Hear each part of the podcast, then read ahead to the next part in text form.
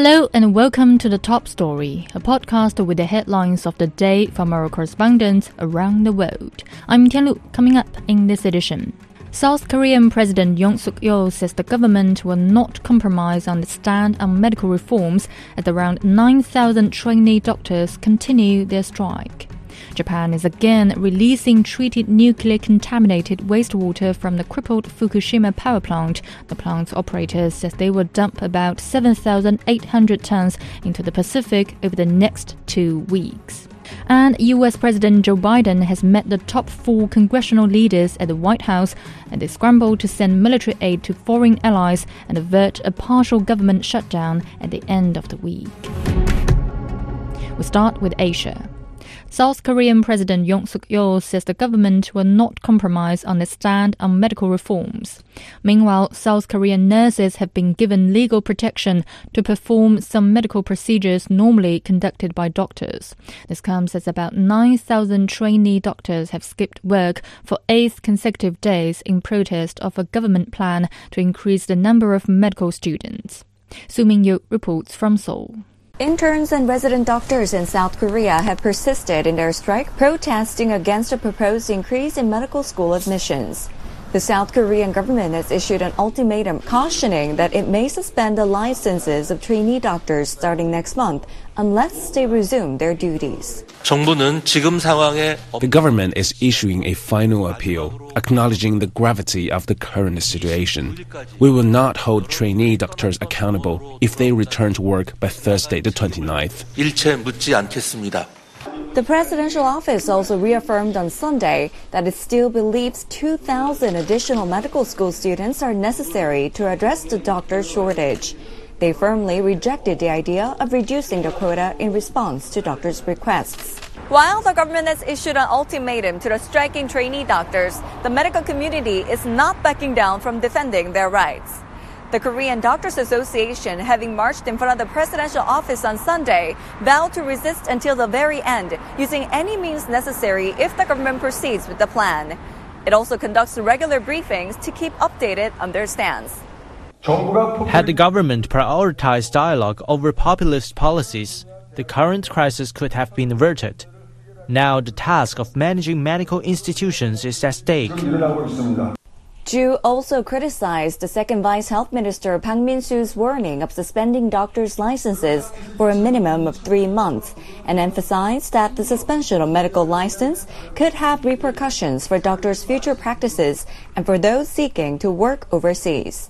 If medical licenses are suspended and legal proceedings initiated, it would sever all pathways for doctors to return to hospitals. The consequence could be the catastrophic collapse of the entire Korean healthcare system.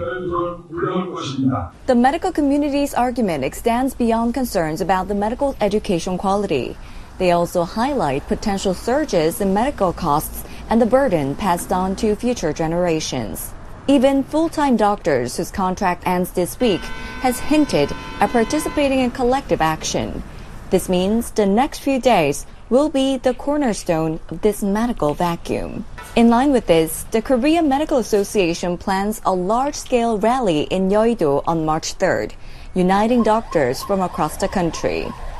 Despite the government's firm position, their urgent plea remains unchanged an immediate cessation of the nationwide expansion of medical school admissions. Unfortunately, though, the current standoff shows no signs of abating. I Now, Su Mingyu on the doctors' protest in South Korea. Elsewhere, Japan is again releasing treated nuclear contaminated wastewater from the crippled Fukushima power plant. The plant's operator, Tokyo Electric Power Company, says they will dump about 7,800 tons into the Pacific over the next two weeks. Here's Chris Gilbert in Tokyo. Well, the past discharges have been largely the same as this about 7,800 tonnes of water being released. It's going to take about 17 days, just like previous discharges. There is one point of difference, though, that should be mentioned is that unlike the previous three discharges, uh, TEPCO is not going to do a final check for tritium. That's the radionuclide that uh, cannot be extracted from the water, so it's diluted with about a thousand times as much seawater Usually they put all that mixture in a tank right before it's discharged. They test it for tritium and then they release it into the ocean if they're satisfied that the water is safe. They're not going to do that anymore. They're going to test it as it is being released every day, a sample of that released water. They're also going to sample uh, the, the sea water about three kilometers offshore from the plant every day during the 17 days and for a week after the discharge finishes after that. Now, in terms of public reaction, here people in Tokyo uh, are really going about their everyday lives. It's a much different world,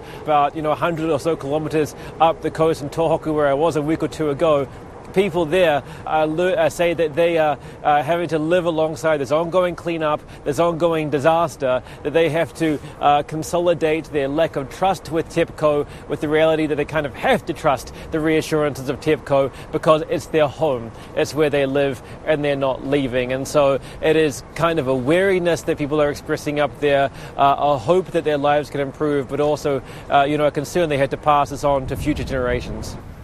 That was Chris Gilbert on Japan's latest discharge of nuclear wastewater into the ocean. In the Middle East, there is cautious optimism about a ceasefire in Gaza after US President Joe Biden said a ceasefire deal is close. But officials from Israel, Hamas, and Qatar suggest differences still remain and may prevent inking an agreement. David Biller with the Associated Press has more from Jerusalem. We did have some optimistic comments coming from President Biden. He said on Monday, first of all, that Israel had agreed to suspend hostilities in Gaza during the month of Ramadan, which is going to start around March 10th. He also said in separate comments that he was hopeful a deal could be reached even by next week. At the same time, Qatar's foreign ministry's spokesperson said he was also uh, optimistic for a deal. Now, despite these comments, both Israel and Hamas came out and threw a bit of cold water on, on that positivity. Uh, Israel said that Biden's remarks came as a surprise and definitely were not coordinated. Uh, a Hamas official said that it is not softening in its demands at all, and we know from Prime Minister Netanyahu's comments that those demands are what are preventing Israel from signing on to a deal.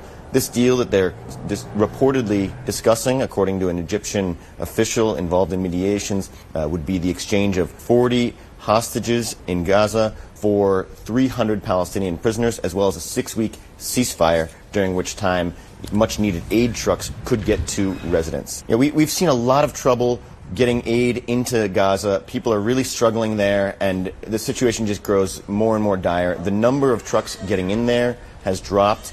Both the UN and Oxfam have been warning of the consequences, uh, potential famine, people dying of starvation or malnutrition, dehydration. You know, what we saw these airdrops from Jordan, United Arab Emirates, France, and Egypt, it's not enough for the more than a million people who are in Rafah and other cities as well. But it reflects the desperation both of the people on the ground who aren't getting enough food to eat, as well as the concern of the international community about what this growing crisis is going to look like. That was David Biller reporting from Jerusalem. Meanwhile, Israelis have voted in twice postponed municipal elections, which could offer a gauge of public sentiment on their country's military operations in Gaza. Sarah Coates has more from Tel Aviv. What they could really do here is reflect public sentiment on the way that the government is running, the way that the country, I should say, is running. And what we do need to take note of is when these polling booths were open, there were a number of major cities where there were very far right wing candidates and also very religious candidates going up against more conservative, or I should say, uh, liberal candidates, and also opponents to Netanyahu, people that have voiced criticism against the Prime Minister. So these are some of the things that we'll be looking at when the results do come out. There was also a notable absence, and that was Netanyahu himself. Normally, he's pretty active in these sort of things, even if they are local elections.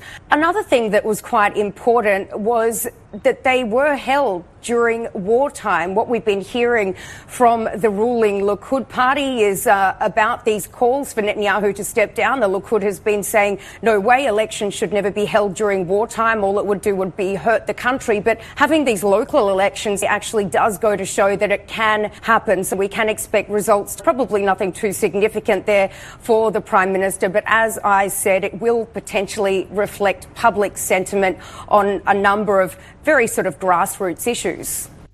Now, Sarah Coates reporting from Tel Aviv. In the United States, President Joe Biden has met the top four congressional leaders at the White House as they scramble to send military aid to foreign allies and avert a partial government shutdown at the end of the week. Leaders left the meeting in agreement that Congress should avoid a shutdown, but they appeared to remain divided on the funding to Ukraine and migrant issues. Nick Harper has more from Washington. Well, there were some positive words coming out of the back of this meeting. Optimism, optimistic. Those were the words that both Democrats and Republicans were using. The hope is that they will be able to get a deal done to keep the government funded before the deadline of midnight on Friday. If they don't achieve that, come Saturday, about 25% of the US government will no longer have funding to keep it going. Departments like Transport Department, the Energy Department, they will no longer be funded. Their workers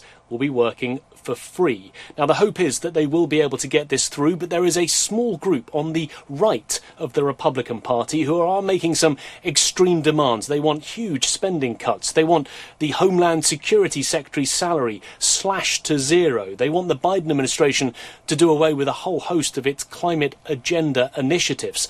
Those are things that just don't have broad appeal and are unlikely to sway enough lawmakers to allow this to happen before the funding deadline passes. So there is a real fear that the government partial shutdown will happen as of Saturday morning even though there is optimism on both sides that a deal could be done. The White House meeting also included a second uh, notice of agenda. This was the $95 billion defense spending package, getting new money to Ukraine to help it in its fight against Russia, new money to Israel to help it in its fight against Hamas. This is a bill that's already been passed by the Senate, but it hasn't yet been approved by the House of Representatives.